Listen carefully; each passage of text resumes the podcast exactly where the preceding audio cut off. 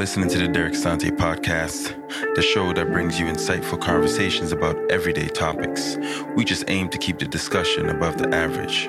Our guests are the ones bringing the social proof to the conversation. Let's get into it. I'm your host, Derek Sante, and today we're kicking it with another individual with a great story.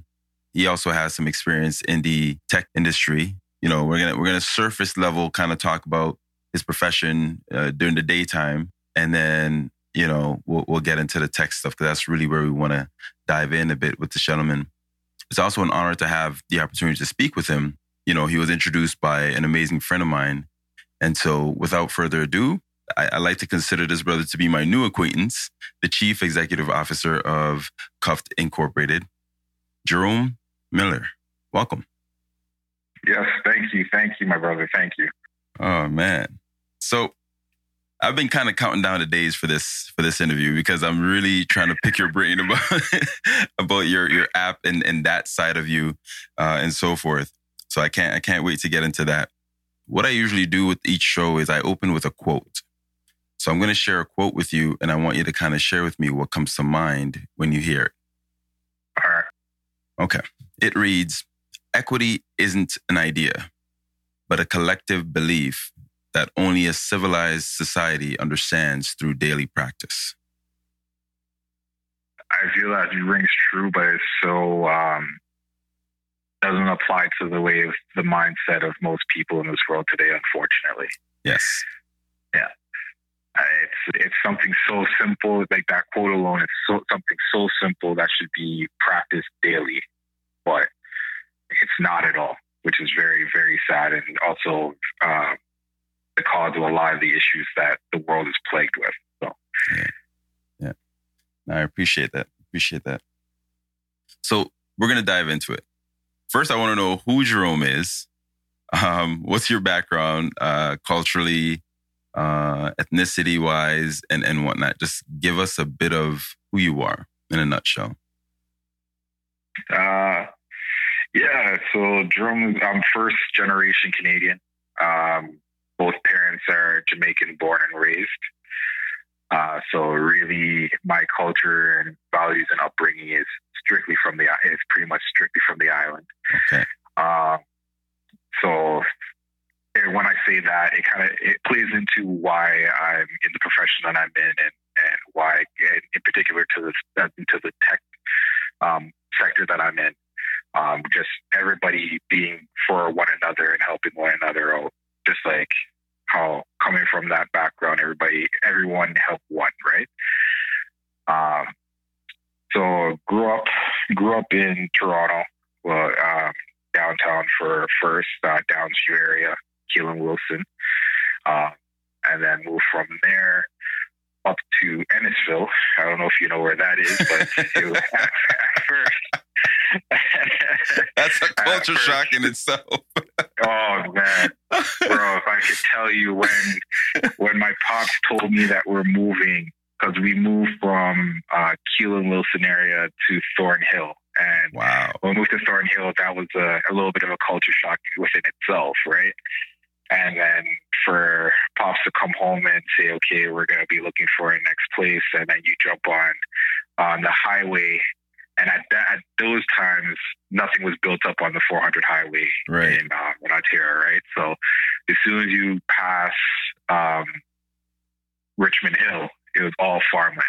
Wow. So so when you're when you're rolling up there and all you all you can see is cow and smelling certain Wow. stuff, you're just like where where you're doing and you're playing in your mind like did you piss your father off? Or Right. Gonna go done you off in the field somewhere? you know I mean?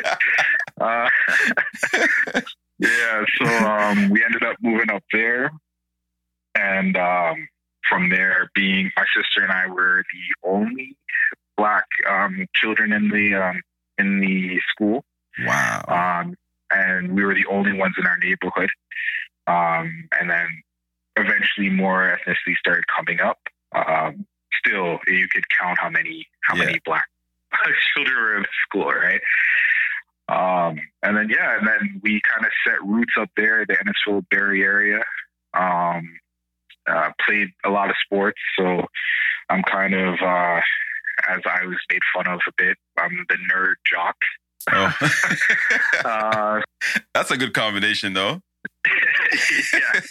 Um, yeah, actually, I'll give you a quick story because I played basketball and baseball, and then I went on to college and played basketball while I was there.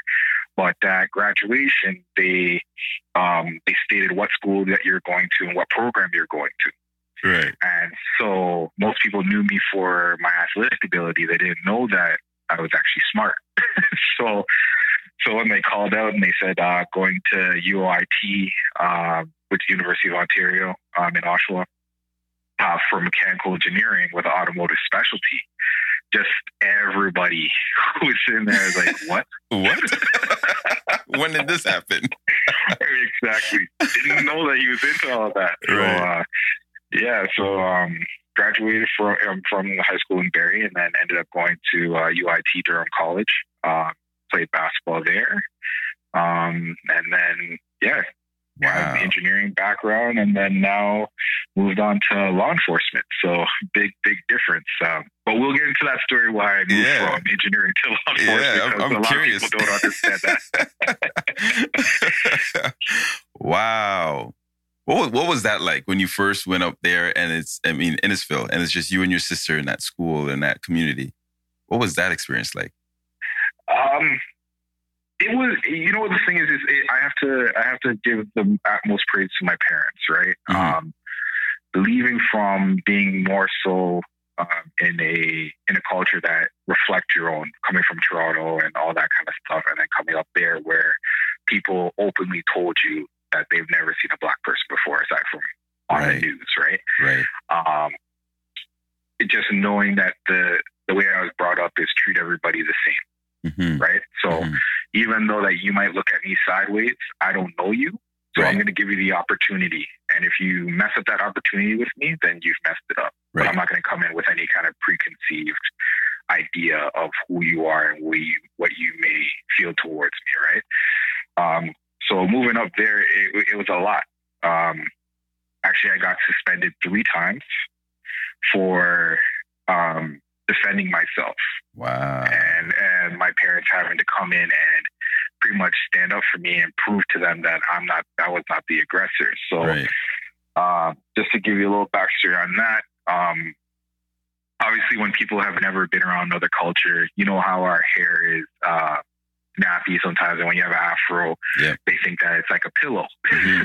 so, so, when they see it for the first time, they want to touch your hair and all right. that kind of stuff. It was it was that kind of thing. And there's this um, this guy who's in my class, and he you could tell from his the way how he was brought up that black people were a certain way, right? Right.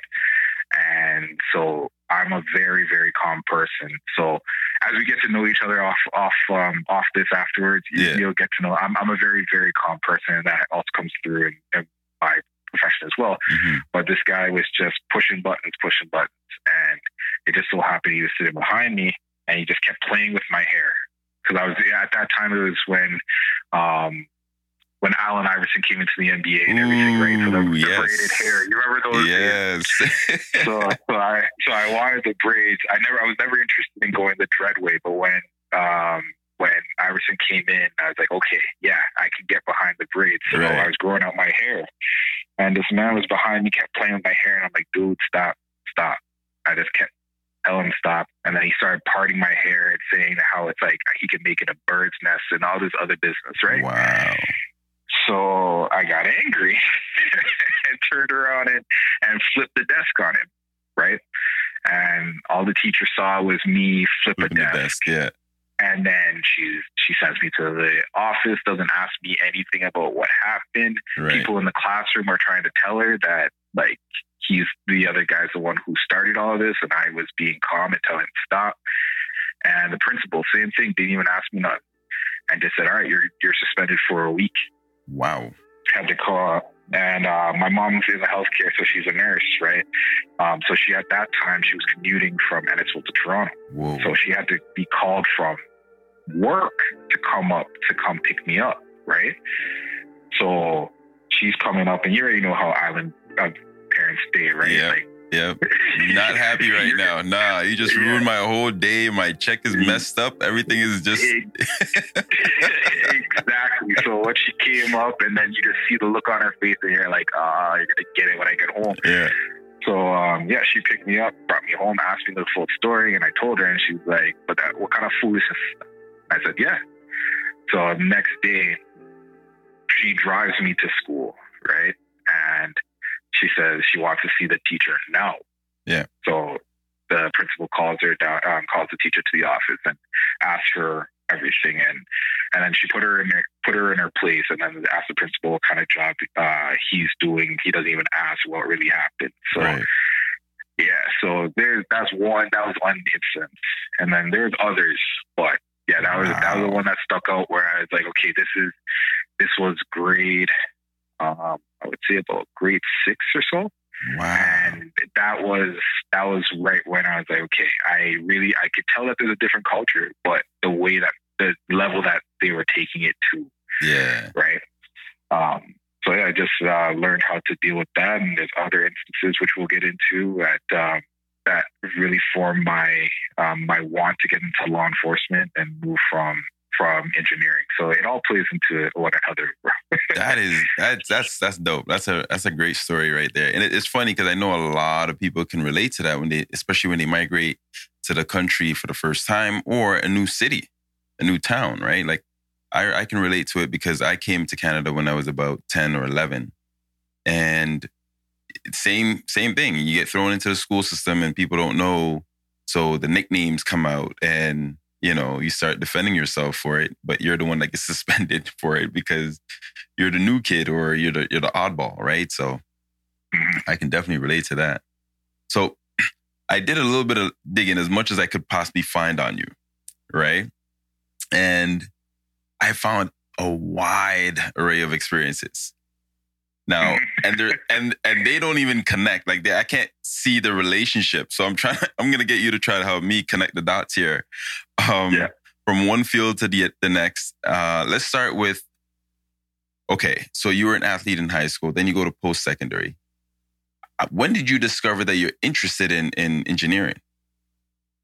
Um, my background, like my dad, um, when he first came to Canada, um, he came up on the Jamaica Forestry Program, right? Okay. Um, so he first started off with that, but he's always been mechanically inclined. Mm-hmm. So once he got situated here and, and, stuff, like cars was his thing. Like he was good with his hands and all that. So right.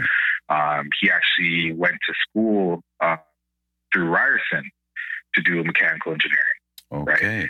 Um, so but he never got the, the I won't say the unfortunate thing because in the way how my family set up, we're so close. So there's a reason why things happen and why things played out. But mm. um, he wasn't able to finish. Uh, my older sister was born, and um, obviously responsibility comes into play, right? Right.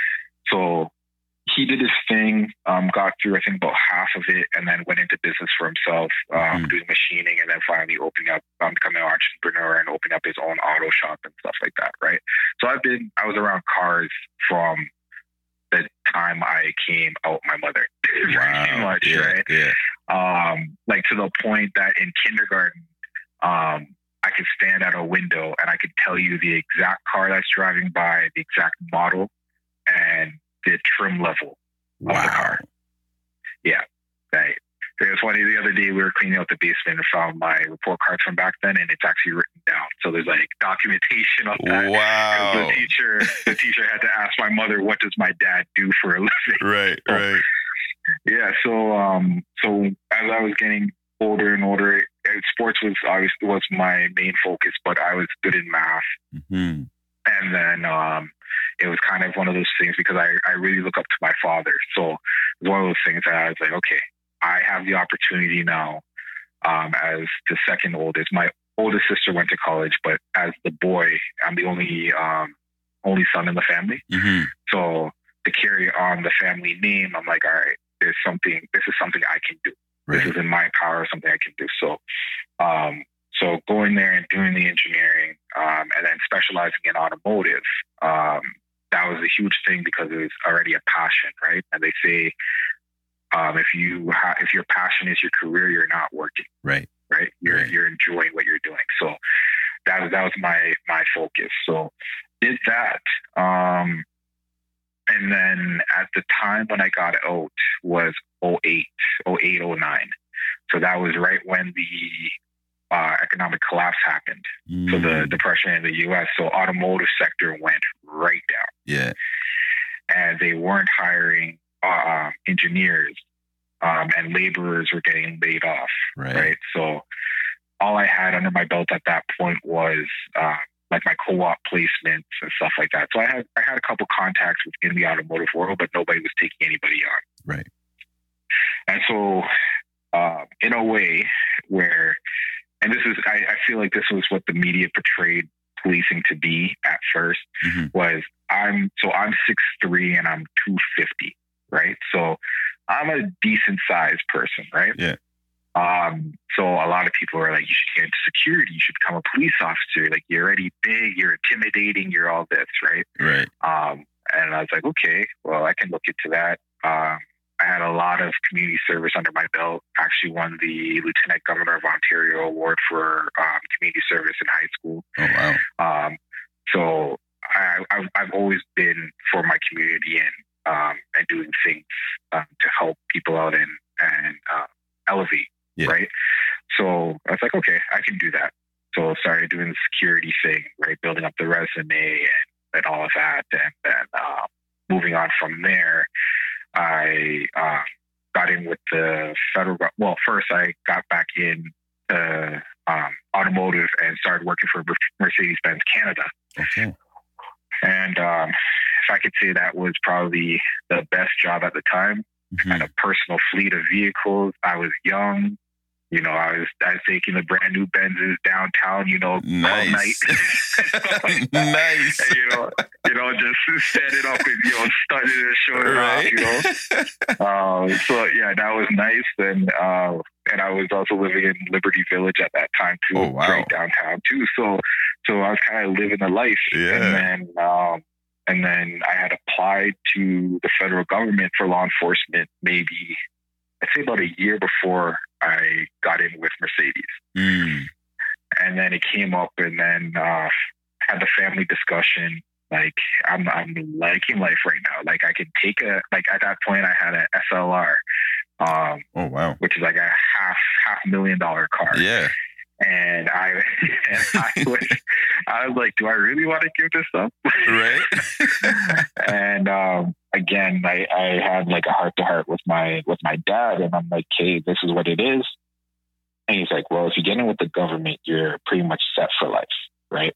Right. so and you can do some good if you're on that side especially in the field that you're trying to get into. So i was like okay you know and so took his advice um switched over joined uh cbsa and was with them for um just under six years Wow. Um, Sorry. yeah, be- before you continue, I'm, I'm curious. What was that moment like when you went back to your dad to ask him for his opinion on your career decisions? And I'm asking that because a lot of us don't have that opportunity.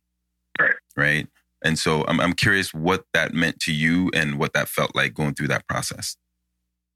being young at the time when he and him talking, of course, I'm thinking, yeah, I'm gonna give up all of this to Right. go be a public servant. Like, do I really want to? Right. Right. Uh, but because I respect him so much, and he's he's putting me up on the game, right? Mhm. Like, you can't you can live for today, but at the same time, you need to think about what tomorrow may or may not bring right. right? And so he said, like he said, like if I work hard enough, like I can have back that car, Right. and it would be in my name, Mhm. right? Um, and I can have all the things that I I wishing for and hoping for um, if I'm working hard, and also understanding that as a public servant, I can also start up a side hustle. So that's what kind of came in with Cuff, but we'll get to that. But Mhm. um, but even that, like always looking forward and having that plan and not just just for today. So, like like I'm, like you said, that not many people have the opportunity, especially unfortunately in our culture. yes. Um, not many people have their father right there Right. and being able to go straight to them um, to give them the like the real ins of what life is to bring in from their experiences, right? Exactly. Um, so I would say I take that for granted, Mhm. but I'm I'm blessed. I'm blessed to definitely have that. Yeah. Um, but yeah, just having that open dialogue with him and and being able to be straight with me and be like, hey, you're really messing up right now. Like, get your head out your, Yeah, out your yeah, backside Yeah. and get back on, right? Um, so yeah, no, for sure. That that has been the driving force, especially in a lot of decisions that I made and got me to this point. So Yeah. Nice. Nice. Wow. So you're making you're making that big move. You get over there. so once he gave you the okay, you know, or or gave you perspective on what you should do, what did you end up doing? You end up jumping at it and, and saying, okay, let me go ahead and do this. And and how was that transition? yeah, so um, once we we chopped it up and figured, and I um, sat down and thought for myself, I gave my um, my resignation to Mercedes. Mhm. And then within two weeks, I had to go off to Quebec. And then I was in Quebec training at the facility there for five months. Wow. And then graduated from that and then got sent out to Saskatchewan. And bro, I say like, you want to talk about culture shock? Um, the place that like it, it was to, it was the place that I lived um, is a small town called Val Marie, Saskatchewan.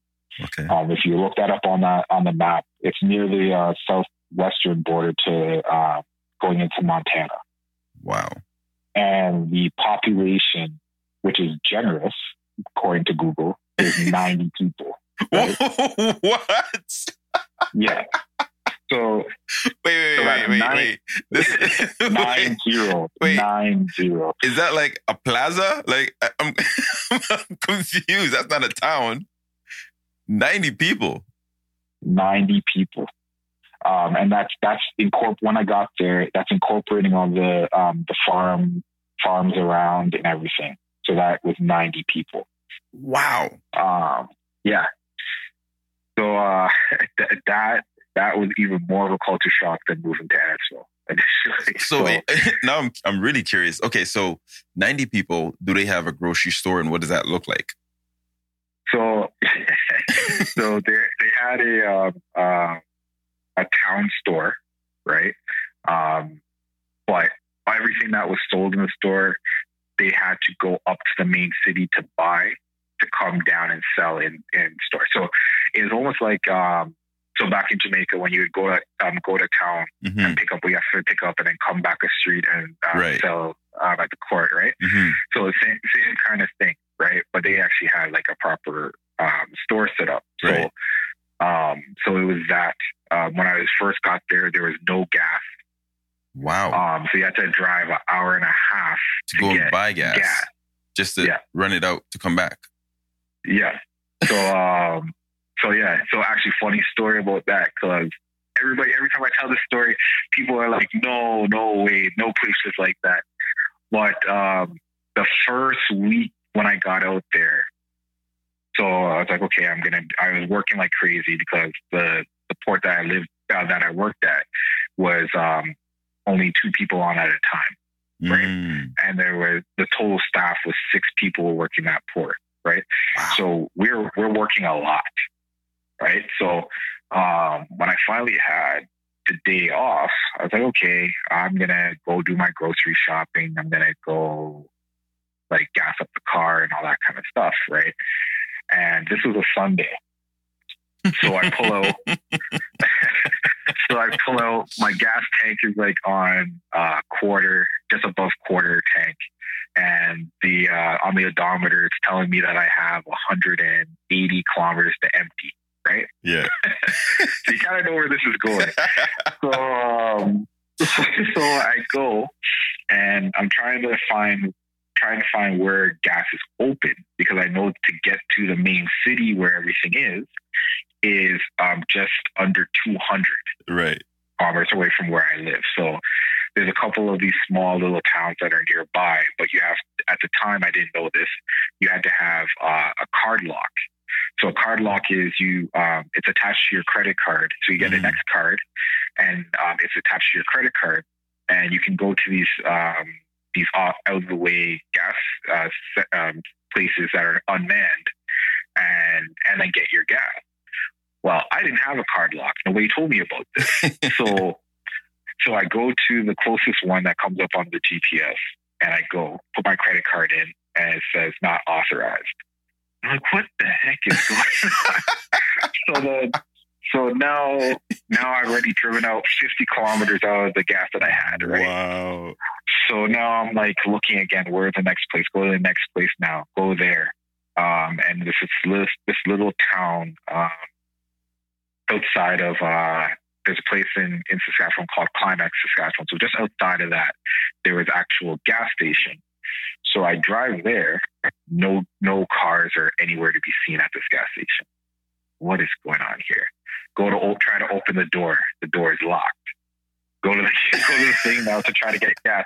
I was like, what kind of gas station closes on a Sunday, right? Everything on a small town, everything's yeah. closed. yeah, so every small town. Come to find out later that every small town in Saskatchewan closes on Sundays. Yeah, you have to go to the major centers to get anything that's open on a Sunday.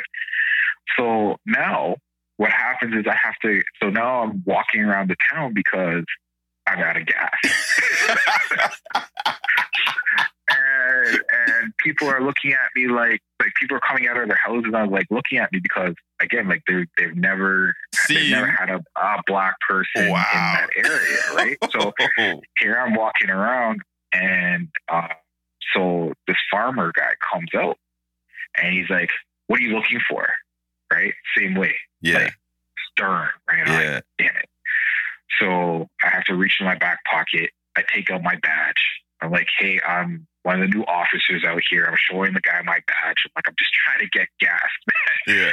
And he's like, oh, oh yeah, everything out here closes down on Sunday. I'm like, yeah, nobody told me that. Um, so then he was nice enough uh, to give me about 20 bucks worth of gas just to get me back. Right. Right. Um, but yeah, that was, and then it made it, the thing was, is it just made its way from town to town. The story of this new officer that's out here that that ran out of gas. Right? There's only ninety of you, so yes. Yeah, yeah. so like um, when I would travel to go to another port, and I would stop at the store or something like that, and I'd be in uniform. They're like, oh, that's you. Are you are you the officer that ran out of gas? Right. And I was like, oh man, yeah, yeah, that was me. Well, uh, you're the only one of color too, though, right? So it's exactly right. So then now I'm now I'm here, and I can't even deny it's me. Right. yeah, yeah, yeah. But wow. the, the thing I will say about Saskatchewan though was Mm-hmm. Um, it was much. It was different than my experience with Innisfil, which I was surprised that even though um, being in in that area where there's only 90 people and they have not seen or really interacted with a black person before, they they even and also again with the media portraying us as to be thugs and and try to be gangster or whatever, right? They actually um, gave the opportunity to get to know me Yes, right? yes. And then disprove all of what the um, what they were led to believe or what was portrayed through yes. music and um, mm. what the news was saying, right? Yeah. And and then as the years that the years went on, it was actually fun to live there because everybody again, same kind of almost like an island mentality where um, everybody helped each other, right? And like people left their doors unlocked and their cars unlocked, which was I was like, you y'all are crazy. Yeah, yeah. But um, but it was just that it was just that um, comfortability with everybody knowing that if something was to go wrong in that town, mm-hmm. you would quickly find out who it was and why it happened. Right. Um, and if there was an outsider coming in, you already knew that their license plate was taken down and whatever exactly. it could be. Exactly. Yeah. So yeah, it was a it was a different feel out there for sure. But then getting comfortable with it and then getting uh, building a routine um, and things to look forward to, right? Wow. So yeah, That's awesome. Yeah. That's awesome. That's a great story, though. That's that is a great story. Oh man, I love it. Um, so I kept looking into it, and I and I realized um, on your LinkedIn profile, I, I spotted behavioral interviewing. Yes. Educate me on that. What does that mean? Um, basically, being a human lie detector. Oh, Uh, so I I was fortunate enough to get trained on how to uh, interview people and figure out if they're or come up with a, a good idea if the person was lying to me or not. right. Um, especially because since I was with uh, CBSA, I was always dealing with immigration issues and customs issues and stuff Mhm. like that, Mhm. um, and people making false uh, claims to come into the country um, and all that kind of stuff, right? Oh, So. I'm the type of person who I don't let things just stay at at surface. Right. You know what I mean? Like if you tell me something and I feel like, you know what, that's that doesn't sound right, I'm gonna dig on it. Right. Right. Um, and I got really good at it without without the training. Oh, And so when I was finding people making their false claims as far as like refugee status and all that kind of stuff, or them coming in and they're smuggling things in their in their car and, and what have you, um, I got really really good at picking up on uh, physical cues and the words like certain words that people would use in their um, when they're telling you your story, right? Mhm. Um, and they wouldn't even know that they're doing it. Mhm. Um, and that, and that was one of the big things that when I went on the training, I learned like the body does not the, the body does not like to lie, yes. and so your body will give off certain things, and you unconsciously will do certain things to pretty much out yourself, Right. So uh, when I went and did that, when I went and did that course, I was like, okay, I noticed that. Now that makes sense. That makes sense. That makes sense. And um, our mutual friend Shelly, uh, she was living in Saskatoon, so north of me. hmm So on my days off, I would go and visit her and stuff like that, right? Yeah. And I told her I was taking this course uh, through with the RCMP and all that. And as soon as I was done, I I drove up there and I brought the binder and all the stuff that they taught us, and I'm like, all right, go ahead, try to lie. Yeah, yeah, yeah. and then uh yeah, and I was I was kind of showing her certain things, and she was like, oh, I noticed that because she was um she was running her store at the time. right. Um, and and so certain people come in and lie about like ailments or if they're Right. returning something and whatever. So she was picking up on on certain things, right? Mm. Um, so I think eh, out of everything, that was that was probably the most uh, was probably the best training that I received because it was something that I could use in everyday life. Right. Um, not that you want to analyze everything that people say, but at certain times in life, you know, when you're talking to somebody, you're like, you know what, something does not feel right, Yeah. right? Yeah. And and they use something in a sentence like, um, if they're lying about something, they instead of saying have, they say it had, Right. right? And they don't notice that, but then you start picking up on like, oh, okay, so you're now talking in present tense. So you Mm. did not get rid of what you're saying that you got rid of, Right. right? And then you go from there, and you, and you pick up on those little things that they don't even know that they've given you, right? Um, so that that's been that's been great. that's been great as far as um, every day um, when you're watching certain people and they're talking to you, they're they're chatting one piece of bull in your ear, and you're Right. like, okay, Yeah. I'm not gonna I'm not gonna call you out on this, but later on, when it comes when it comes back full when it comes back full circle, and you think that you got something over on me, I'm gonna Right. say, you remember when you said this? This I already Yes. knew that you were lying to me. So Right. yeah, yeah. Wow. So wait, are you do you have a partner right now in your life? Like a life Uh, partner? right now, uh, not right now, no. But I do um I do have a little man. Um, he's four years old. So um, he he uh, um, his mother and I are still very very good friends. Okay. But, uh, right now, flying the, the solo flex right now. Yeah, yeah. No, I'm, the reason why I brought that up because I'm curious. Like, if you're dating somebody, how do you turn that off, and and and you know, not overanalyze them? And you know what? It, it's hard. It, it really is hard. Um, I'm, um, like I was saying, I'm analytical by nature before even Right. having the training, right? Right.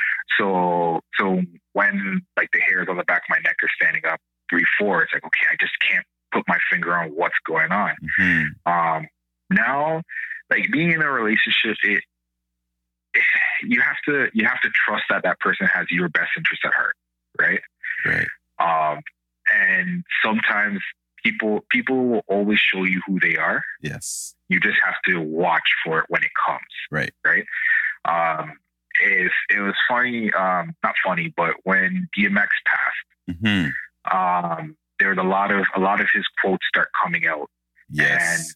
And I remember I had watched because I watched uh, Drink Champs, the podcast Mhm. off of uh, on YouTube.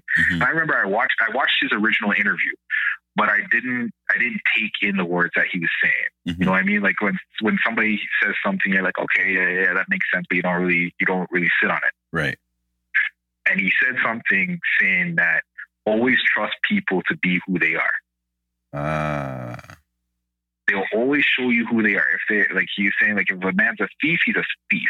Yeah. He can tell you that he's not a thief. He can tell you that he's not a thief, but he's a thief. Yeah. Right? They're gonna show you who they are, but you just have to be ready yeah. and and to see that. And that was that's the thing with um, I feel like with relationships is take out being um, being trained the way I am. Mhm. People will always show Yeah. because in, in in the world that we live in today, where everything is um, tech based Yeah. and quick, whether it be Tinder, Bumble, or whatever whatever uh, dating app is out there, Yeah. uh, Instagram, everybody's portraying this false uh, this false picture of who they are Right. right? But once you get to meet them, quickly that vanishes. So it's up to you if you're going to decide if you want to have the fake person that you were attracted to, Yes. or you want to actually get to know that person because that because every one of us have a story, yes. right? Yes. and it's it's dependent on you if you want to learn that story because that could be the greatest story you've ever heard or that story their uh, the way how they are brought up or their trauma or whatever could help you through your own trauma Right. so if you want to keep if you as a man if you want to be going after that girl who is always showing off in her gym stuff doing her selfies in the mirror and stuff like that that she's just doing it for likes and then you get to meet her and she's probably like the most damaged person you've ever met Right. before in your life Right.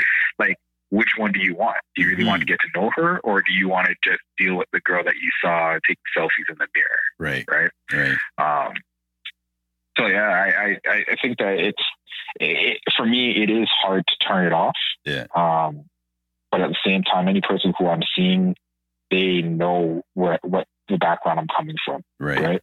They know what I do. Um, I don't keep it a secret uh, as to what training I have Right. um, because uh, I, like I said, I'm very analytical, so I go very quiet. hmm So when I'm quiet, unfortunately, Processing. you're probably being analyzed. Yeah. Yeah. Yeah. I'm processing something. Yeah. yeah, exactly. So I'm letting you know up front. Yeah. So when you're talking and I'm not, I'm not interrupting you. Yeah. Sorry, it, it's just, it's just Yeah. happening. Yeah. And, and it's not me doing it on purpose. It's just happening. Yeah. Yeah. Yeah. That's incredible. Oh my gosh. Wow. Then, then, then I, I spotted also on your profiles. I saw I spotted uh, creative entrepreneurship. Mhm. Elaborate on that. Is that related to Cuffed Yes. or or Um, because it, it sounded to me like it's a it's a nice theory or or term that can cover a lot of different areas in the entrepreneurship um, landscape. So when when when I read that, I'm thinking, what does that actually mean? Like, where did you get that from? Yeah, I, I kind of kind of came up with that on my own because uh, when I first got into like this is not my first company that I kind of started. I started a youth basketball organization as well, non for profit organization, Oh, nice. and I was actually the youngest president in Canada of a sports organization at that time. Is it still running? Sorry. Uh, yeah, I actually um, I'm not running it anymore, but a friend of mine um, he took it over and now he's running it. What is it? What is it called? Uh, he runs uh, the Simcoe uh, Sonics, South Simcoe Sonics. Yeah.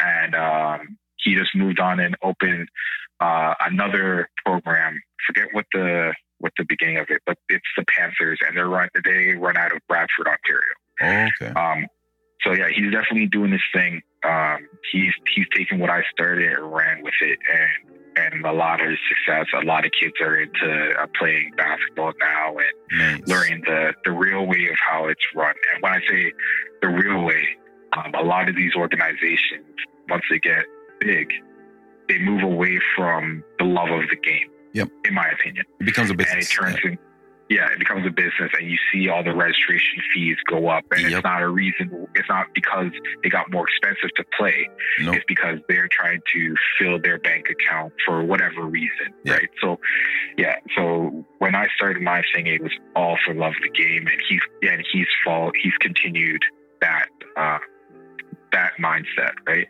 Nice. um, but when I got into Cuff with the uh, creative entrepreneurship, a lot of people, what I found and what I see is a lot of people take the um, the blueprint from somebody else, yes. and then they say that they're being entrepreneurs, but they're not. Re- to me, I mean, there's no judgment on anybody, but to me, it's not true entrepreneurship. Like, you, like for you to say that you have a subway that you bought a subway. Yes, you are entrepreneur because you got the business, but you Mhm. didn't start that from the ground up because there's already a playbook. Right. And as long as you run that playbook, you, by all counts, you should be successful at it. Right. Right. Um, when I speak of, when I say about creative, it's thinking outside of the box, Mm, right? What, what does not already exist that should exist, right. right? Like what the true, like inventors, Right. inventing your business. That's where I come from, the creative part of it. Got it. Um, and that's that's the approach that I took with uh, Cuffed with um, anything that we do within the company is all for social uh, good, social accountability, and social good. Right. So once we were profitable and whatever, it's not it's not a matter of oh I want to be a multimillionaire and I want a Lear jet and this and that. like um, it, don't get me wrong, it's all great. That would be great to have. yeah. Yeah. Um, but my ultimate goal is anything that um, either myself or my team comes up with, it's it's something that will better our world, right? Um, and if if funds come from it, if money comes from it, great, because that helps everybody live. But Right. we're not we're not looking at it like okay, we're gonna come out here and we're gonna charge fifty bucks a month for a subscription for this and that and right. and what have you, right? It's like whatever we put out, it's going to make somebody safer. Mhm. Um, it's going to make the world better, and it's going to bring awareness to certain things that have now been pushed um, to the side because it's not media sexy, right? It's not Right. grabbing the headline. Right. Um, so that's that's what my company is based off of, and that's where the creative um, the creative part comes um, into play. Wow. So since we we jumped into cuffed, I want to continue here, and then we'll go back to something else that I want to talk to you about. But where does the interest in technology come from? Right? Because I, I know you have the mechanical engineering aspect of it, but how do they even are they separate completely? No, they they're separate, but they're they still play into each other. Um, so when with the engineering part of it, the mechanical part in particular, it's all it's all having to do with tangible things in hand, Right. right? You're figuring out a, um, how to fix a machine or design some kind of machine, or um, the way how the human body works. You're thinking about the mechanics of that, what have you, right? Got it. Um, but the tech part is is really where I started seeing everybody relies on technology. Yes. It's it's to the point where it's actually pretty sad. Mhm. Yep. Um, and um, perfect example of that was the other was it last week? No, two weeks ago when Instagram went down. Instagram and Facebook went down. Yeah. And people didn't know what to do with their lives. You know what I mean? Like yep. they're like, I'm trying to scroll, but I keep saying won't refresh, can't refresh. Like, what is what's going on? You- What's you- going on? You know what's crazy about that incident? I didn't even know it went down until the next day.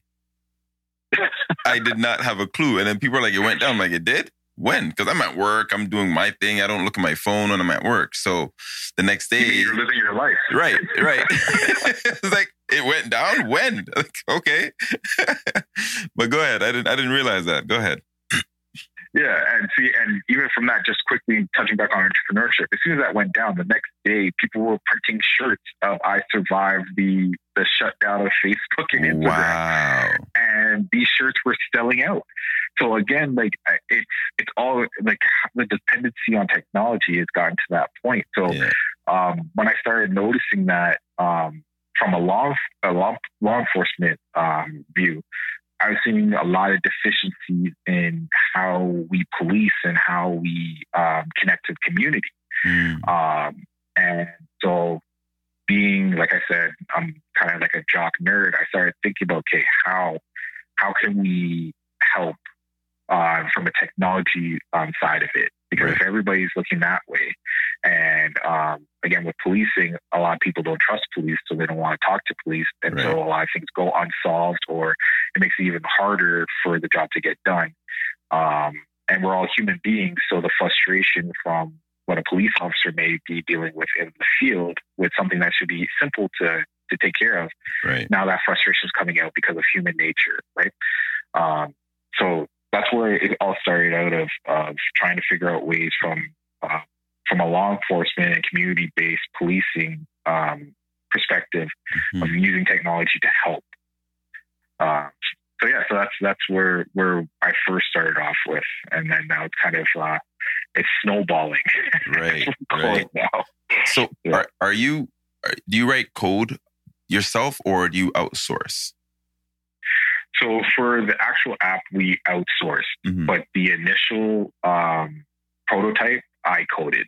Okay. Um, so I taught myself how to code. Mhm. so again, the nerd side comes in. Yeah. yeah. Um, so I, I built I built the the basis the first time, um, and actually um, in 2018 uh, went to Portugal. Um, Oh. So and presented the application and idea there, and we actually came in second as the top startup to watch. Um, and so the the conference that we went to was is called Web Summit. So it's actually the largest. It's the largest tech um, tech conference in the world. Oh, wow. I saw that. So yeah. yeah. so it's uh, so companies from all over the world, every corner of the world is there, and um, they're presenting their ideas and stuff like that, and and getting either investors or um, feedback on if it's something that's actually something that can be palatable and can actually work, Mhm. or you should pivot and work on something else, right? Um, so luckily, we um, the company was accepted as in, in the alpha stage, which means that you're just at the idea stage. You have something that kind of works, but it's not ready to go out to the market. Um, so we were in for that. Um, presented, got a bunch of great, great feedback. Um, got media attention when we were there. Um, yeah, it was it was great, and then we got to go to a, a number of different seminars and stuff from some of the top tech people in the world. So um, Alexis, um, I can't even pronounce his last name. So it, the um, the billionaire who's uh, married to Serena Williams. Okay. Um, I'm gonna Google him. I don't know who he is, Yeah. but I'll Google him. yeah, he he uh, his name his last name starts with an O. Okay. It's right there for me. But um, him, he started uh, Reddit. Oh. and he he's gone on to start. He has another company that um, is called Initialize. Mhm. Uh, they're a fund that um, that helps new upcoming ideas come out in the tech space to help the world and stuff like that. So, like he's very very accomplished. So I got the opportunity to actually um, sit in on his um, his talk and presentation. And I was just getting gem after gem from him just speaking for that half an hour. nice. Like I still have the notebook. It's like ten Wow. pages of just notes from his from his um, seminar that we had. wow. Um, and then uh, we we also sat in a couple crypto um, talks at that time. At that time, Bitcoin hadn't blown up yet, Yeah. um, but it was on its way. Like it was on go. Right. Um, and unfortunately, I was not I was not big into that, Yeah. or else I'd probably be retired. Right. Right. but uh, but the guys that were there and they were talking, um, all the stuff that they're talking about is now coming to light right now. Um, Mm. and I really, really, if I could speak about a regret that I have, Yeah. that's probably probably that because Yeah. I was so close, so close minded on my own company and trying to get it up and running Yes. and stuff like that. But um, but yeah, that that conference um, was probably the best thing that happened to me. Wow. Um, from the cultures, all the all the different cultures, and like I was saying, from around the world, everybody's in one place for one one reason, and everybody's getting along. Right. Like everybody's getting along. Wow, that's Um, amazing. yeah. Can you can you walk me through the process of creating an app? I mean, from conception to market. Like, give me this the, the Coles notes of how you go about doing that. You have an idea, then what? You have an idea, you tell people about it. And if they tell you that you're crazy, keep going. Then it's a great idea. Um, yeah. It's a great idea. um, because um, just before we go into everything, when Mhm. you have an idea and someone, and this is what I found, and a lot of people have said this too, in a lot of um, TED talks that I've uh, that I've sat in on or watched. Um, if they're telling you that it's crazy, that's never going to work. That just means the idea is too far out of their scope. right. Right. But there's a reason why you have that, right? So, Yeah. perfect example, uh, not not particularly in talk um, in tech, but Mhm. um, the Snuggie, the Snuggie uh, blanket, yes. and now the hoodie. People are like, that's never going to sell. Nobody's going to want that. right. Now it's the top, and now it's the top product Yep. to be bought, right? Um, same thing with the weighted blanket. People Yes. were like, why would you, why would you want your blanket to weigh weigh twenty pounds Right. while you're sleeping? Yeah. Right. That's never going to go. Then you find out that there's actual scientific um, evidence as to that actually allows you to sleep and so on and so on, and, and it builds up from there. Yeah. So, um, so from tech, like that was the first thing for me when I came up with the idea um, for the first app that I was putting together. People were like, "Well, police are supposed to do that. That's the police's job." It's like, okay, so Yeah. Yeah. They're oh, not that- doing that's it. never gonna, yeah, that's never gonna work. Okay, but it does work. Right. As an as an actual police officer, I know from behind the the fence that Yeah. this is actually needed. hmm So okay, now I'm going to keep going, hmm and then you, and then from there, then um, then writing out like it started with the idea, posing it out, and then like I said, a lot of people saying that's never going to work. Uh, you should forget about that. You already you already get you already being paid nice, like you can have a good life. Like why are you even going to try to pursue this? Like okay, that gives that gives you even more fire Yeah. right? When somebody tells me, no, you can't do that or you shouldn't do that, as long as I'm not going to end up in jail, That's um, it. like, Yeah, right, I'm going to it. I'm going to do it. That's it. Yeah. Right. Um, so I came up with the idea, uh, wrote down all the all of the positives and the negatives negatives of it. Um, then started building uh, wireframe, uh, what I wanted the app to actually do and what I how I wanted it to look. Um, and so drew that out on paper and then uh, wrote out um, each function of each button, how it's going to work, and move from there, and, Mm. and all of that kind of stuff. And then once I got that, um, then I got Adobe. I built the first prototype um, just for functionality. I did that on Adobe XD. Okay. So Adobe XD allows you to bring up a phone. Uh, they have a bunch of templates for um, different phones, Mhm. um, and then you can pretty much plug and play what you want um, it to look like, the graphics and stuff like that, and uh, you can actually run it in a live setting oh. uh, to see what the what the buttons would do and how how it all run right. so I did that first. And then um, I was like, okay.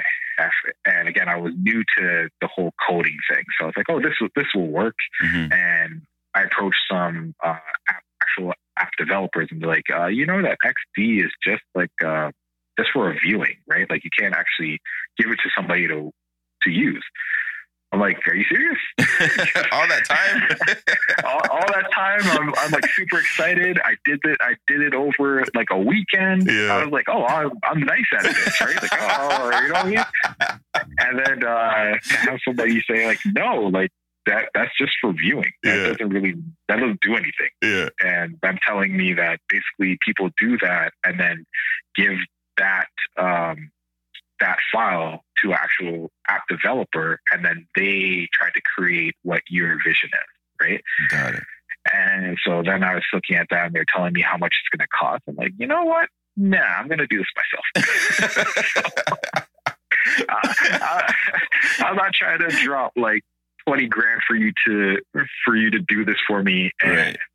I don't even own the code, right? Right. Um, that's a little other thing that um, for people who are trying to get into app development and stuff like that, make sure that you own your code. Um, whether you do, if you do outsource it, make sure that um, they sign an agreement that whatever is created is yours, not property of them. Because I've seen I didn't realize that. Yeah, so a lot of people don't know that, so they'll they'll have an idea because um, especially with COVID, there's a lot of fitness apps that just came out. People are like, "Oh, I'm going to do at home training and I'm going to do this and that," and they go to um, either a freelance or an actual corporate um, firm hmm to get their their app developed, and they get it developed. But in the actual agreement that they sign, it doesn't state that they, like the the person who came up with the uh, original idea, that they actually own the code. Right. So, argument's sake, say this that app blows up now, right, and it's bringing in millions of or millions or even close to billions of dollars since the fitness industry is like a billion dollar, uh, multi billion dollar industry. That company could turn around and say, okay, well, we built this for you, but we see that it's popping off. We're going to make a different version of it and rename it under something else. Now they own it Wow. And now they can put it out and you have you have nothing to to do like sit on Wow. aside from standing on your soapbox and complaining how a company did you wrong right yeah. but they're the ones making the money now and you're you're just sitting there complaining um, so a lot of people don't know that that they don't necessarily own the code unless it's written in the contract that you sign with whoever or whatever company that you're dealing Right. with um, so when I when I did mine, um, I found that out by talking to some people um, through LinkedIn and some of the contacts that I made when I was in uh, in Portugal. And they're like, as long as you make you if you make the base code yourself and you hand it off to somebody to finish it and work out the bugs, because being a, a new coder, um, make sure whoever you give it to sign an agreement that Right. that is your initial code and they're under and they're under contract Mm. um, to either code it for you or help fix it Right. right so however however that legal wording is Yeah. to make sure that that's understood um, so yeah so I, I learned how to code it myself got it up to the point that i can actually put it on a phone and have um, people use it and just try it out Yeah. um, and funny enough, the, the original name of it was called uh, Preemie, right? Free me. Preemie. Why?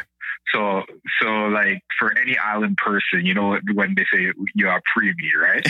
you're you're watching me. Yeah. So Yeah. Yeah. yeah, yeah. So when I first, that was the initial name, and that was the name of it when I went to Portugal. And people are like, "What does that mean?" Right. And even the colors were all Jamaican colors. Mm. And so it became a nice story, and that that started the buzz because there's actual reasoning behind it. Right.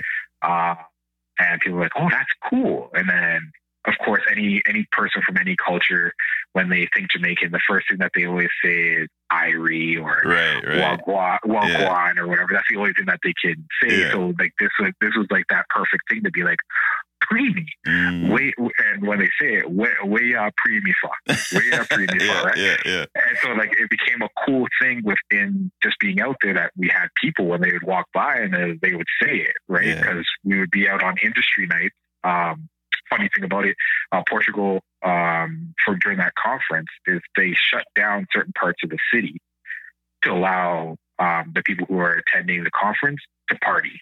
So, like, the Oh. clubs were all for us, uh, the bars were all for us.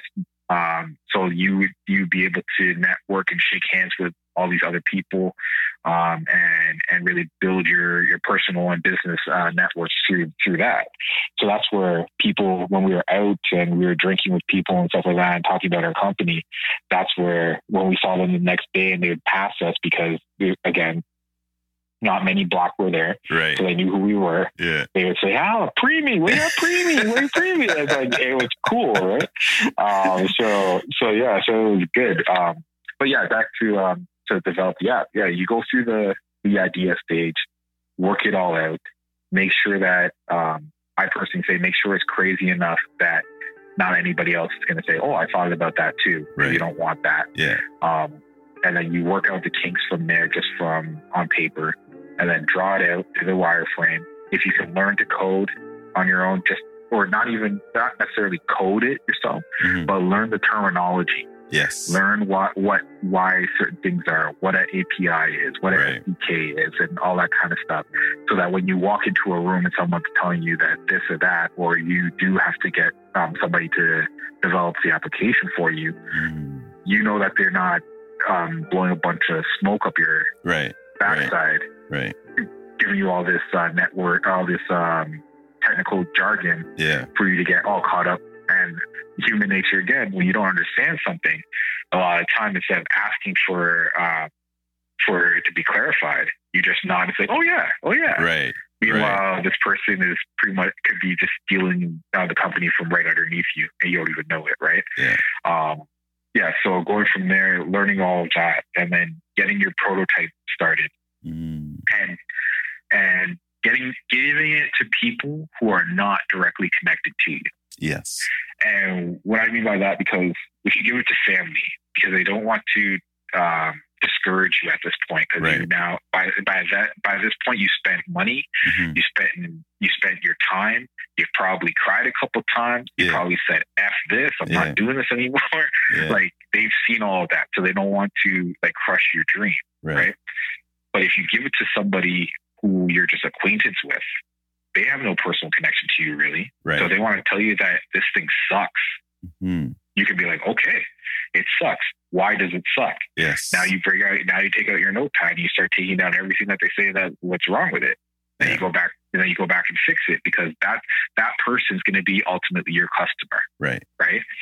Um, and then once you got that going and you have something that um, you've gone back and you've done the tweaks, um, then you you build your your prototype and then get it out for a soft launch and see what the feedback is and then Ah. get ready and then get yourself ready for um, if you should even go to the beta, uh, the beta testing stage, which is um, more large scale Okay. um, and piloting it. So right now, uh, for the first app that we have, um, we're going into beta stage and going to be piloting it um, within uh, small communities first. Mhm. Um, and then my hope is now being out in Alberta because the traffic laws here are a little bit different than Ontario. Um, that actually help this app actually um, work better for the, the the reason why it was developed. Um, to try to pilot it here in some of the small communities as well. So. Um, so that's where my stage is at, but that's that's usually the progression of how okay. getting your your application out. Um, and just to add, make sure that you're anybody who's starting any kind of tech or app company, make sure that your legals are in order. Yes. Yes, that's important. Yeah. That's critical. So now I'm curious. Cuffed. What does the acronym mean? So the um, the acronym initially meant Communities United for the Empowerment of District. hmm Um, and I've stepped away from that because now with a couple of business advisors that I've spoken to and everything, um, they have they have made it clear to me that it sounds more like a, a organization than a company, Right. like a non for profit or whatever kind of company, right? Right. And that's not what we are. hmm So um, that's that's what initially was, the acronym was. Um, but then I just stuck with the name Cuff because it, and the way how it's spelled because it's unique, Right. right? Most people think Cuff the regular way it's spelled with is with two uh, two F's, Yeah. but with the one F it makes it kind of unique and it, it starts a conversation, right? Yeah. Um, and that's another thing, especially in business, is if you're coming out, you want to be unique and um, and step away and start that story because you want people to be able to go to um, the next person that they talk to and be like, hey, that company, blah, blah, blah. Um, they have a very unique and fun story and so on. And then that person takes it on, right? They always Right. say you talk to one person, imagine that you're talking to 10 other people while you're talking to that one person. Right. Right.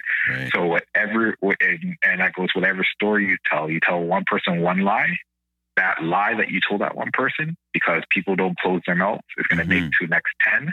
And because of the broken telephone kind of idea, Right. that story is now going to be exaggerated and changed Yeah. however many amount of times before it comes back to you. So, um, in business, especially when you have that, when you have that unique name that everybody can recognize and be like, okay, I've heard that company before.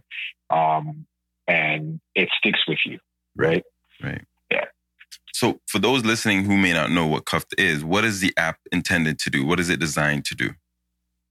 um, just socially empower uh, people and hold people socially accountable. Social accountability is is our main goal with anything that we develop and put out. Um, so that's why we have the um, the one that we're going to be releasing very soon, um, Safe Road. So Okay. that's for road safety.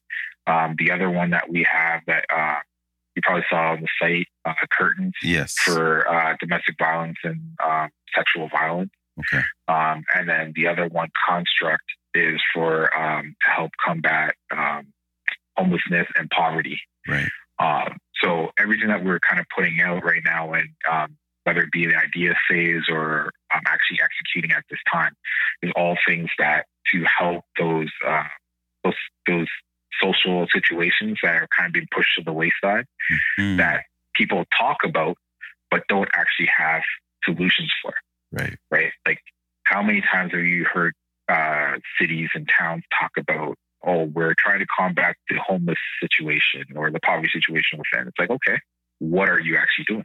So, You can set you can set up whatever shelter and stuff like that, but that doesn't get people off the road, so, right? So sorry to cut you. Just a sidebar story with, as you mentioned that with the homelessness, this COVID situation really exposed, in my opinion, the city of Toronto in so many ways. Mhm. Right. Um, for example, there is a lot of people that couldn't be in the shelters anymore because of overcrowding. Right. Families had to obviously get relocated. But then when you talk about the homeless um, community, they were being forced, you know, to relocate, but with no real direction and enforcement. Almost, it's almost like some some tent tent cities or whatever you want to call them were actually, um, you know, destroyed with a moment's notice. Yeah. Right. And and that was interesting because I'm looking at it and I'm thinking, wait, you're moving them from this community to this community. Why? Because this one that you're removing them from is more affluent than this one? Is that justifying it? Or like what are we doing here? You know, so there's a lot of shifting and relocating people and putting them in, in hotels and things like that. But I thought that was interesting. I mean, it's good that you're putting them in hotels, but what's the end game was really the question that I was trying to figure out what the plan was. And there wasn't one. And that's exactly it. It's it's one of those. It's the thing that again, I I'm, I really don't like media. So Yeah. when we when we talk, you'll always hear me complain about media, um, because it's only one side that is told, right? That's it. and and it's told in a way to get people either in fear Yeah.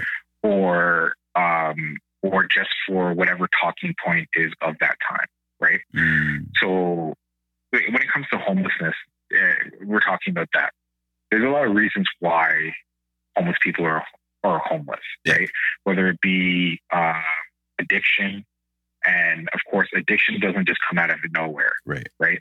Um, and that that point is not is not talked about nearly enough. Yeah. Um, loss of job again, another thing where we're going where we're dependent on technology. Well, is there any is there any um, pro like true programs put in place for people who are um, outdated hmm to get them up to date on the way of industry, right? Yeah. Like people who are who work in um like when GM shut down in Oshawa for that bit, hmm who were working on working on the line. Yeah. Well, they're used to working. They're used to working with their hands and making almost hundred thousand dollars a year, Right. right? and then you come in and say, okay, you're shutting down the plant. Well, you shut down the plant, and now they have to figure out other jobs. And then when they come back and reopen the plant, now it's all robots and all this kind of stuff. And those people who were working there before doesn't don't know how to program a CNC or a PLC machine and all this kind of stuff, right? Yeah. So what do you expect them to do? That's it. Um, so like they can continue to talk about like, well, well, this person is homeless and and whatever, and it's their own doing, but it's not their own doing. It's there's there's not programs put in place to help. Uh, also, as we were talking about before, like what I was saying, what, what my dad has taught me all the time is always forward think. Yes.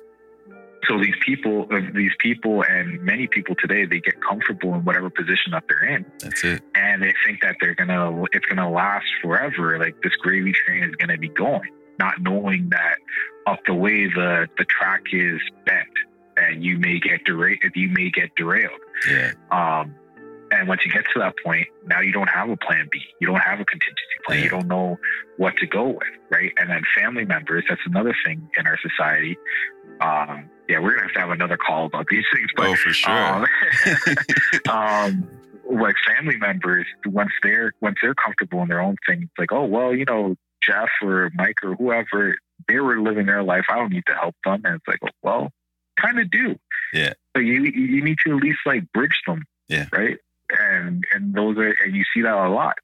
Um, but speaking from a law enforcement perspective, um, when you are when we're actually out on the road, and this is where where I come in with like all the community stuff that I try to do and Yeah. development, is I actually talk to people. Like uh, I've gotten awards for for the way how I've uh, conducted myself while on the field, right? Mhm. And just by talking to someone, you can get a lot of information. Yeah. I don't I don't need to pull my taser and point it at you for you to comply. Yeah. Right.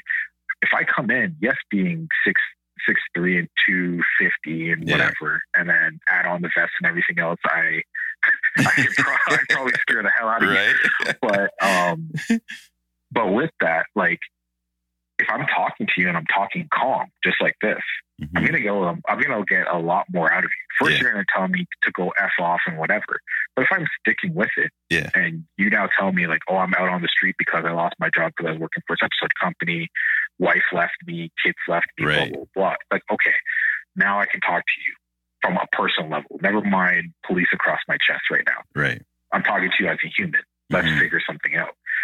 But we don't do that enough as a as a whole. Not talking about policing, but as a whole. Yeah. Nobody takes the time to actually talk to one another. They much rather go on, as I was talking about Instagram, Yeah. and watch life Yeah. than actually try to be a part of life, Right. right? And yeah, It's it's sad though. That's a great point that you you made right there. It's very sad because even when you meet somebody at a networking event or anything like that, the first thing they ask you is, "Oh, what's your Instagram?" I'm I'm thinking I just want your phone number so I can actually speak to you. Oh no, no, you can find me on IG. I'm like, wait a minute. What's the point of me following you on IG if I don't get to speak to you and you want me to text you through IG, not to your phone number? right. It- It's confusing. it's, it's Yeah, DM, DM me. right, don't, right. Don't send me a text message. Send me a DM. As if that's not a text. Yeah, exactly, exactly. But again, that's that's all the that's all the marketing and the media part of it is Yes. that it tricks people. yeah, Where you could exactly what you're talking about. You go to an event and someone's like, "Here, I'll give you my um my screen name, my IG name. right, At here, at me at this." Like, Right. You know what? Pretty much the same ten digits that I need from you. Is probably less than all the letters I'm going to have to type in to Exactly. find you. On exactly. Right? So, and at that time, if internet goes down, how am I going to get a hold of you? That's it. That's it. That's it. Now you got to go print shirts now. Like, yeah. oh my gosh! Wow. What do you What do you most enjoy about? Um, I kind of have an idea where you're going to go with this this answer, but what do you most enjoy in your career as in law enforcement? finding people, finding out people's story. That's what I thought. Yeah. um, talking to people. Yeah, yeah, it's fun. Like I won't lie, and I don't think any police officer will, will deny this. But when you're able to drive like 170 kilometers or sometimes 200 kilometers to go some go somewhere, like yeah, yeah, that's fun. Yeah, yeah, yeah. But, but also think, think about why you're driving that fast to get there. Right, right, right, right. right. Um, because that person who you're going to deal with, they're at their end, right? Yeah whether it be they're trying to take their own life or somebody else's life or they're they're wanting you to do it yeah right um so yeah it's fun to drive that fast and and go to all the priority one calls and all that kind of stuff but what real good are you doing it's like for me as a police officer that's what i look at like what mm-hmm. good am i doing i show up there am i going to have to taser you Right. Do I really want to put do I really want to put you through that pain? Right. Do I want to draw my firearm and point it at you? mm. like and then have to make that decision within my mind like if you go a certain way i'm gonna have to pull this trigger like nobody like nobody wants to take another person's life as far as in the in our field right yeah um unfortunately sometimes it's necessary mm-hmm. but that's not why you're in the job for right. right so like for me if i can find any which way to help you as a person so that you, you don't we don't end up back in this kind of meeting each other this way. Yeah. I, I would like to find that out. Right. Yeah. Um, yeah. Just to give just to give a quick uh, story. Actually, I got an award for um, this guy uh, was trying to jump off a bridge.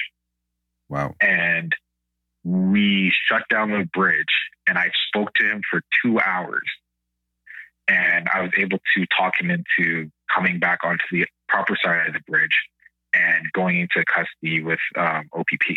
Wow. And doing it will- willingly, right? Other situations where somebody else who, not to say that other people may not take that time, but Mhm. some people may be looking at it like, okay, this is another call. I need to clear from this to go to something else. I don't want to take this amount of time to stand here with you while you this sounds this is going to sound harsh, but you bitch and complain about how bad your life is. Right. Right. But again, like I said, everybody has a story. So in, in particular to this guy, um, Mm. I talked to I talked to him. He started telling me um, what has happened throughout his life, how he's a good guy, but everybody keeps painting him into this corner as he's being bad. Um, he actually had some very bad false allegations made against him, like child molestation Oh, um, wow. allegations against him, and they weren't true and they weren't proven. But the problem was is that it was already out in the in the community, right? Mm-hmm. And and that's as we're talking about earlier about how community is not really community anymore. Is somebody hears a story about you and they run with it. Yeah. Instead of talking to you as a person to find out is it true? Is there any merit to this? They run with it, and and it's just stuck on you. No matter what you do, you can't get away with it, and that, Yeah. uh, get away from it. And that's exactly what th- what happened with this guy. He, and he even he even wrote, I think it was like twenty pages. He had a notebook. Wow. And when when we went up on the thing, at the first thing that he handed to me. From from on the other side of the bridge, he took it out of his jacket and threw it at me. And he's like, "You read that, and when I'm dead, make sure everybody make sure everybody knows what was in those pages." Wow. And from there, um, that's where, and I thank um, Ontario Police College and RCMP for this for sure for allowing me to take this training, the behavioral interviewing Mm. if I didn't have it, I, I don't think it would have turned out the way it did. But as soon as he said that, that told me that he has a lot to say. And that means that no one has taken the time to listen to what he had to say. Right. And matter what, I'm going to make sure that me standing here, he's going to be able to get all of that off his chest. Right? Because you hear too many times that people die and they have regrets that they didn't get, um, or people in the family say, Yeah. I really wish I had this moment to tell such and such, this is what I was thinking or how I felt about them. I was like, okay, I'm going to give this guy his opportunity because from here, if I try to lunge at him to grab him, Mhm. two things can happen. He's going to go over because he's going to be scared, Yeah. or I'm going to grab hold of him and his momentum's going to pull me over. So we're both dead. Right. So I'm going to stand here and let, let him talk. And as soon as soon as he threw that thing at me, he told me read it. I said I'm not going to read it. I'm focused on you. Right. And as soon as I said that, the look on his face was like, "What?" Yeah. Because he's never heard that before. Right. And the other officer that I was up there with, I handed him the book. Mm-hmm. I said, my partner here, he's going to read through it, but I'm my main focus is you. Mm. And I laid out the boundaries. I said, I'm not going to move from my vehicle. You're going to stay. You're going to stay there. You and I are going to talk. And he's like, No. As soon as I turn my head, you're going to come over here and um, put handcuffs on me. I said, No, I'm not moving from this spot. And I showed him. I turned around while still kind of looking at him. I showed him where my handcuffs were because it's on the back of my duty belt. Yeah. I said, They're right here.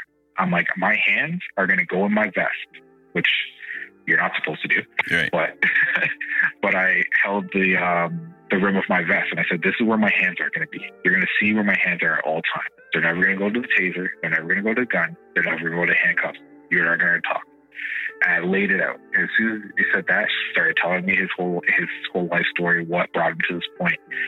And at that point, now we had it was us up there. So this is when I was with CBSA. Mhm. Um, so it was us up there. OPP was now on scene. Uh, USCBP. Uh, so now you have it. So now this is an international event because Yeah. it's on an international border crossing. Right. Um, so now you have Homeland Security from the U.S. over there. Wow. Um, you had Michigan Police that was on their way. Helicopter was ready to go into the air. Like it was a whole thing, and I just I took the two hours. We shut down all traffic in both directions, and I t- I took the full two hours that because by that time I finally got him to come back over.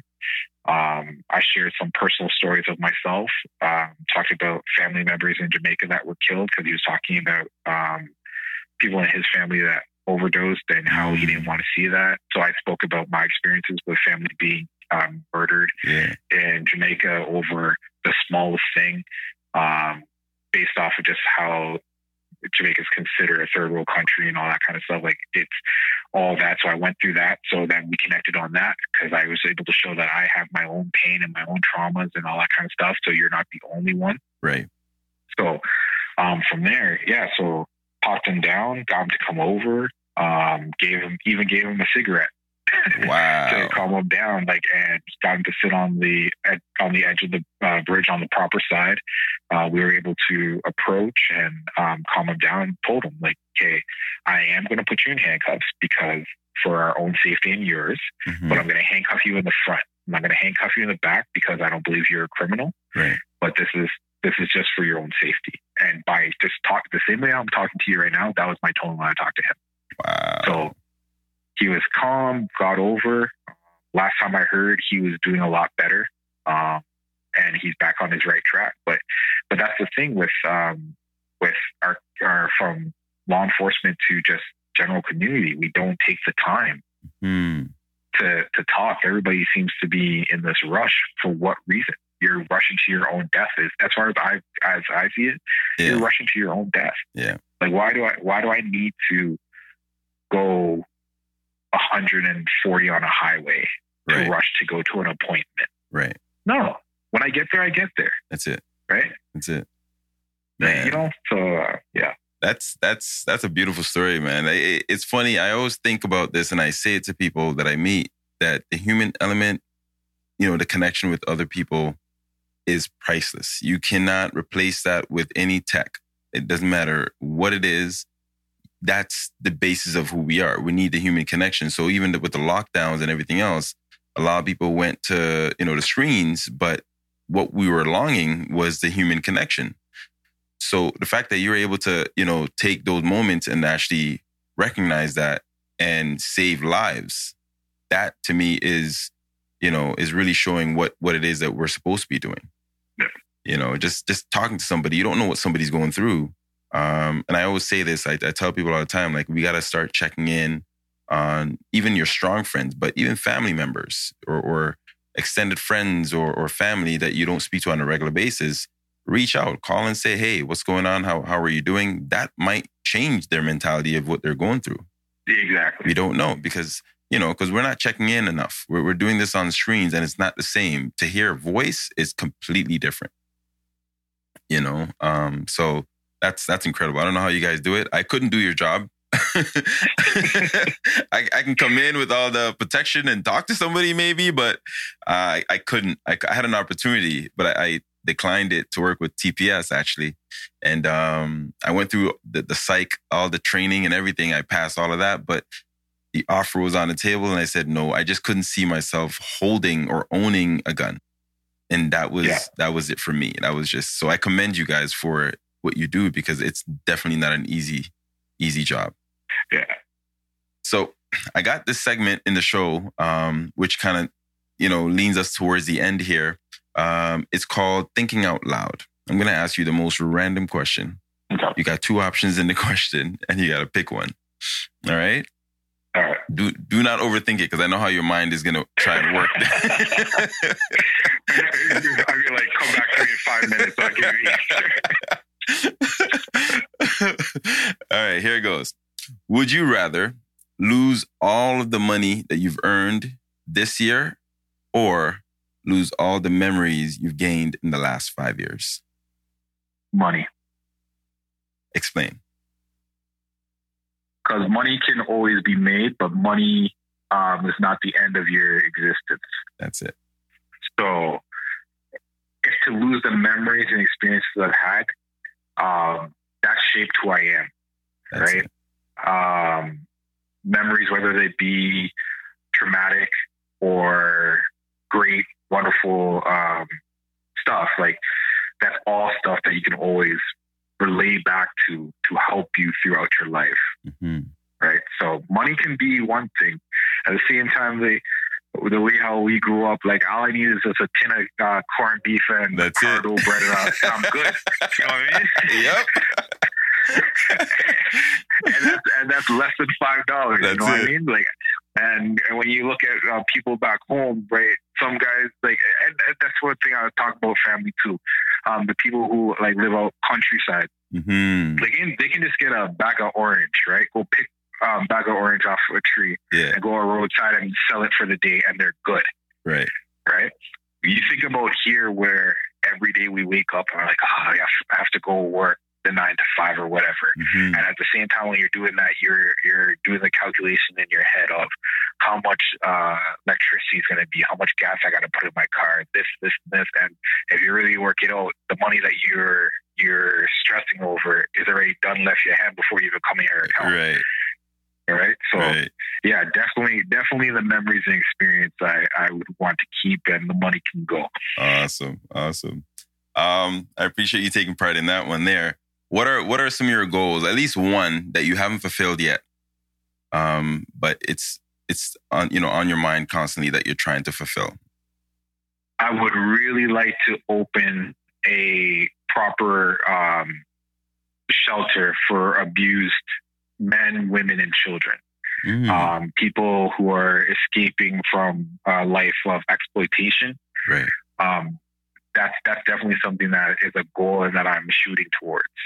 Awesome. Seen seen too much in human trafficking and stuff like that, where people have been taken advantage of, and then once they get out, as far as government resources or even resources that are available on the private side, there's nothing that um, that caters directly to helping people work through that trauma to get them on the proper path. Um, even just just an example, like um, just a quick story. I remember I went to it was a couple of years ago. There was a uh, this girl, and she was caught up in um, trafficking, and she was uh, stripping. Mm-hmm. And because the guys got her at such a young age, that's all she knew, right? And so get her out of the situation. Guys get arrested and what have you, and they go to jail. But she has no life skills now, right? Because that's all she knows. So she goes out and she tries to do like the retail thing. I think she was working at the time Winners. She worked at Winners for maybe about four months. Mm-hmm. But to go from making close to four hundred, five hundred dollars a night to working thirteen fifty or fourteen dollars an hour, right, right, doesn't compare. Right. So she was used to one lifestyle, and even though that it was it uh, dangerous and detrimental to her, right? Mm-hmm. That's all she knew. So she ended up going back to that world, right? Wow. Um, now she's good from what I hear, mm-hmm. but um, but yeah, just that, just there was no resources that were out there to help her gain those life skills of yeah. how to cook for herself, how to do the laundry, uh, budgeting, Yeah. uh, living in living on the minimum, and everything over and above saving that for if you want to call it the rainy day fund or whatever, right? Yeah. So, yeah. So that's definitely that's something that's a passion project for me that I really hope that one day before I leave this earth, I'll be able to either have it in in the works Yeah. or have it actually open and helping. So Nice, nice. Now, I, I saw this quote on your site. Uh, it was actually under your name that I wanted to read back to you. I don't know how long ago you had it on there, but I want to know what it means to you today. It said, um, What you do makes a difference, and you have to decide what kind of difference you want to make by Jane Goodall. Yeah. What does that mean to you? it's whatever every day when you wake up, what is your purpose? Is my purpose to work like we were talking about, work nine to five and just collect for myself? Yeah. Or am I trying to make a positive impact on this world so that when I leave, I left it in a better condition than when I came? Right. So again, that, that kind of goes back to why I got into law enforcement and opposed to staying in engineering. Because if you talk to Shelly, she'll tell you the amount of times that she asked me about why didn't I just stay with engineering? It's Yeah. two hundred thousand a year. You don't have to worry about nobody hurting you, like all these kind of things, right? But from an engineering perspective, yes, I can build something. Yes, I can design something, right? Mm, But I'd be going from contract to contract right, right? And I don't get to really help anybody. I'm not helping nobody. Right. And so with that quote, it's exactly that. When, what am I going to leave here with? Mm. How am I, how, if my son now who has to look up to me, who's four years old, like he wants to be a police officer. I'm not really sure if I really want him to do that, but yeah, but but if he's going into it with the mindset that I had of um, coming over and he wants to help people, right, right? Also understanding that he may have to make some diff- difficult choices. right. Um, if his ultimate goal is to help, then I'm all for it. Mm, But for me personally, is that if I, if tomorrow I do not wake up, I want to know that when somebody say my eulogy, they can say Jerome was that person that if I was ever in a problem, I can call on. Wow. If I was cold, if I was cold in the weather, he would take off his jacket and give it to me, which I've literally done. Yeah. But I, I, I want that um, within myself, right? Yeah.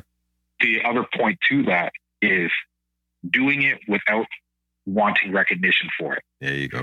Uh, a lot of people do things, and like I said, back to this whole social media thing. Yeah.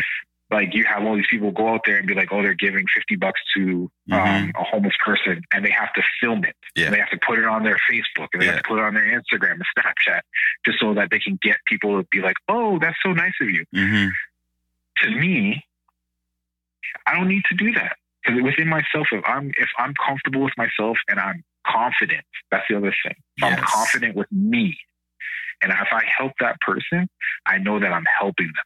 I don't need nobody to know that I'm helping. Yeah. If they if they want to go about it and say, "Hey, yeah, Officer Miller gave me twenty dollars uh, so I can go in the Tim Hortons and get some food," hey, go ahead, do that. I don't need you. I don't need to take out my personal phone and put it on my personal social media account. Right. Hey, I gave such and such person that, right? Like, In case you don't believe me. yeah, yeah. Like, I don't, I don't need, I don't need that, right? But there's a lot of people that need that validation, and I, I'm, I'm the type of person who I'm comfortable with myself, and I'm comfortable with my being. That if you want to go chat crap about me, I know there is another 20 people aside from you that would say that no, he's not that way. Yeah. Yeah. He's this way. So that's what I mean by if I if I don't wake up tomorrow when somebody stands up at that podium and says Jerome Miller was this, exactly. you're not going to hear a bad story about me. You're not going to hear me being self um, selfish. Yeah. Right. Yeah.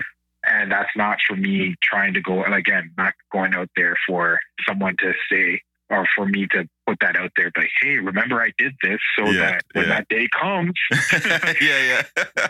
you know, or like, or like as the as the mafia would say, you know, I'm gonna do. There's gonna be a day. I'm gonna call on you on the, for a favor. right Right, can't deny it. yeah, no, no, I'm, I'm I'm not on those kind of uh, on that kind of move. So Yeah. yeah, so definitely that's why that quote for me, I made sure um, that that's the one I chose. Mhm. Um, just so that when people went to went to our company website, that this is what the mindset of the people who are associated with this company is. Like if you look at each person's um, quote, they chose it themselves. Yeah. Right. Um, so it, each quote reflects to that person's mindset, Uh, and and it's a unified thing when you look at it. That all of us, um, like my CTO, um, he his was uh, I believe Bill Gates. yes. So like for um, that when technology is working, you should not notice that it's even there. Yeah. Right. Yeah. And that's that's what all of our apps and all of the things that we're coming out with is exactly that. It's only there to help you. You don't need to know that it's there, but Right. know that there there's this resource should you need it. hmm Right. Wow. Man, you, you you you pretty much took out my my last question there, which is beautiful. Um, it was how would you want to be remembered? And you kind of did that one for me. So I appreciate that. Yeah. Now, before we wrap things up, I, I- I've been doing this thing where I'm cheating. Um, I'm asking everybody that comes on the show, what is the most recent book they have read? And what is that book for you? Because I'm building my own little library catalog. This this is the fastest way I can build that. Is by getting other people to tell me what they have so I can go and get it. Uh, the most recent one has been Elon Musk's uh, biography. Mm. Um, and I finished that in I think five days of reading it. That's a really good one though. it. That's a really good one. Yeah. And the same thing as I was talking about the thinking outside the box and people thinking that you're crazy. Yeah. Um, so yeah, most books that I read are all kind of for the betterment of uh, humanity. Mm. Right. Is because I don't I don't want to get it. I don't get into the the fiction stuff. Yeah. like, all right, what what good does that serve me, right? Mhm. But I, I think that's what I said. Like everything, I want to do better for people. Yeah. And whatever, and for the youth that's coming up as well, right? Like my son coming up, I want to make sure that he has those those values that I instill in him. That everything you do is to help people. Yeah. it's funny because even the the most successful people when they accumulate all that wealth what do they do they end up coming back and saying okay i got to give this away Yeah. right um a lot of them have to they, they there's one guy i can't remember his name but he's one of the wealthiest um men and he was in his 70s but he was um developing alzheimer's and before the alzheimer's set in he had in his will that all his money, um, like I think it was 80% of his money was to be donated to, and he had a, a, a long list of organizations that he wanted to donate it to. And so he set it up that way that every year, automatically, the funds would go to those organizations until it was zero. And so he checked himself in a in a senior's home.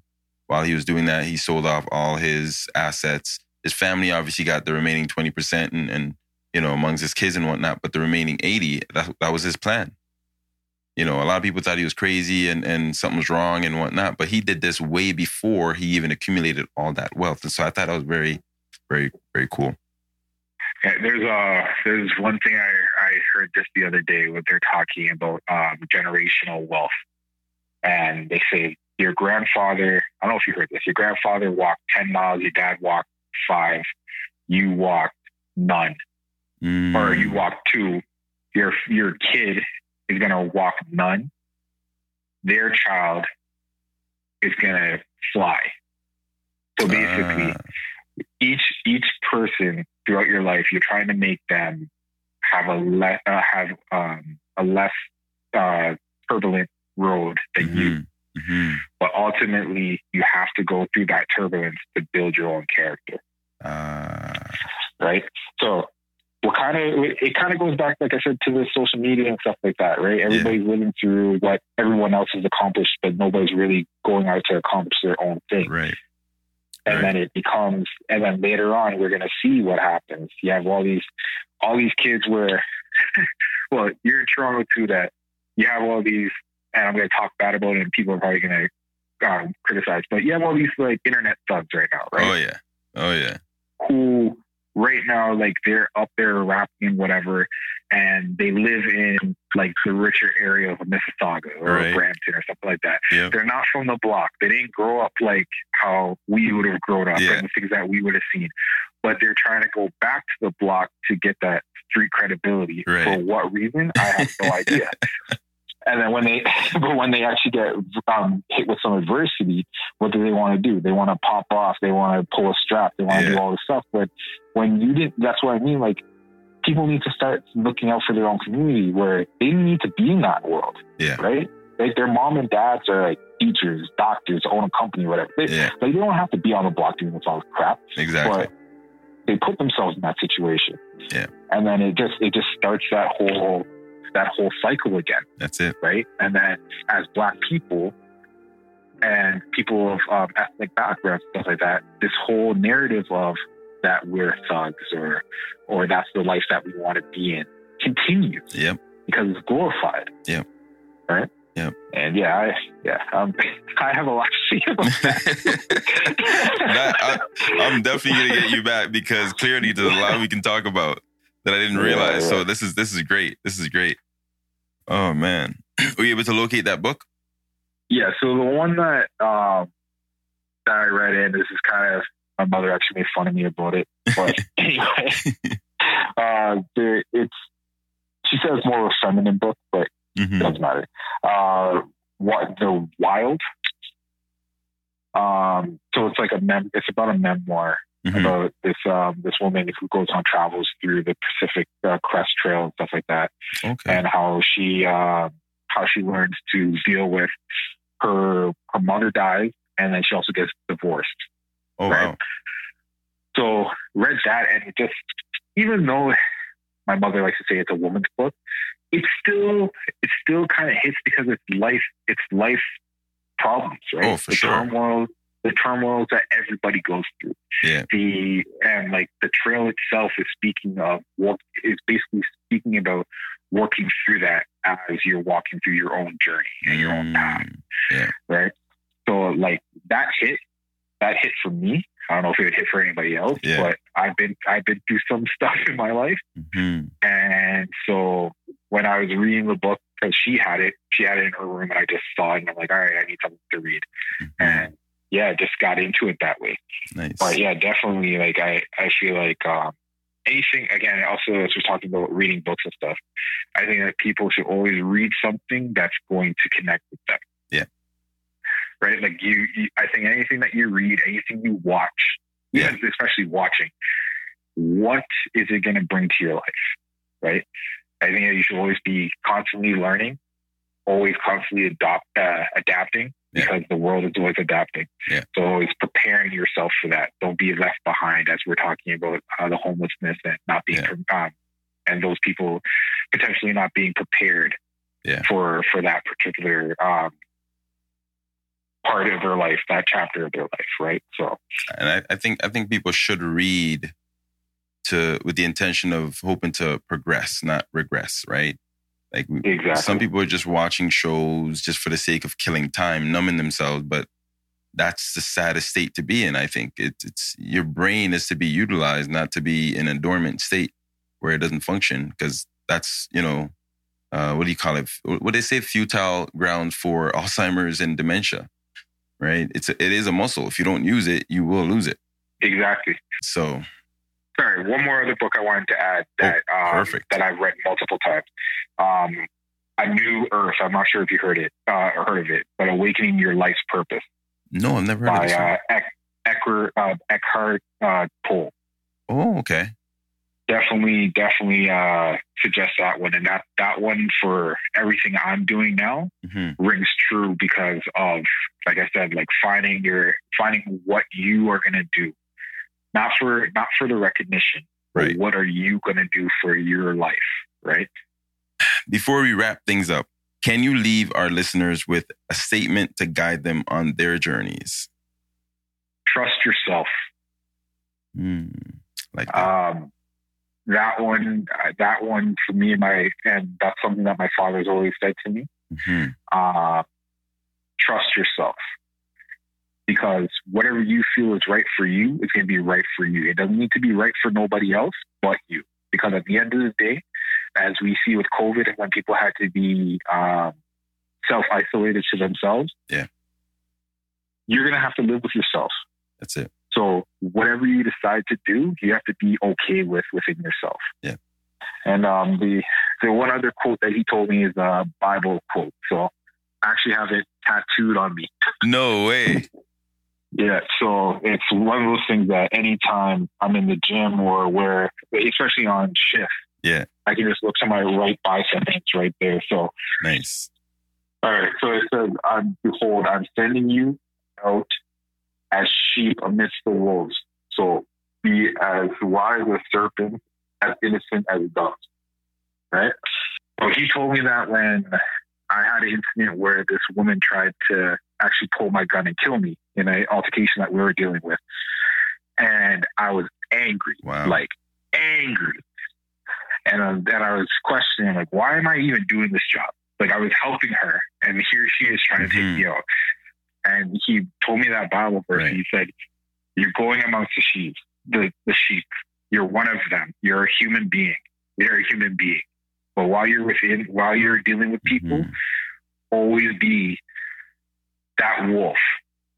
But you have to be as intelligent as a serpent, mm-hmm. and you have to be as gentle as a dove, because you have to know when, like, when it came back to uh, dealing with that guy who was trying to jump off the bridge.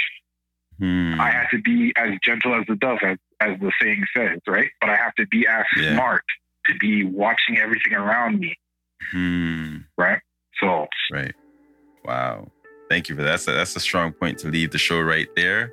I want to thank not just my guests, but I also want to thank everybody for tuning in for this great episode. I enjoyed this one, man. It was it was a pleasure meeting you. Uh, it's a pleasure connecting with you. And there's more. I know there's more, and I'm gonna be reaching out, and and we're definitely gonna be more than just acquaintances from this now. Oh man. Um, that brings us to the end of the show, but I want to thank the listeners for tuning in on a regular basis. And I want to thank you for taking the time out uh, and blessing the show with your presence. Uh, without further ado, love, peace, and nappiness.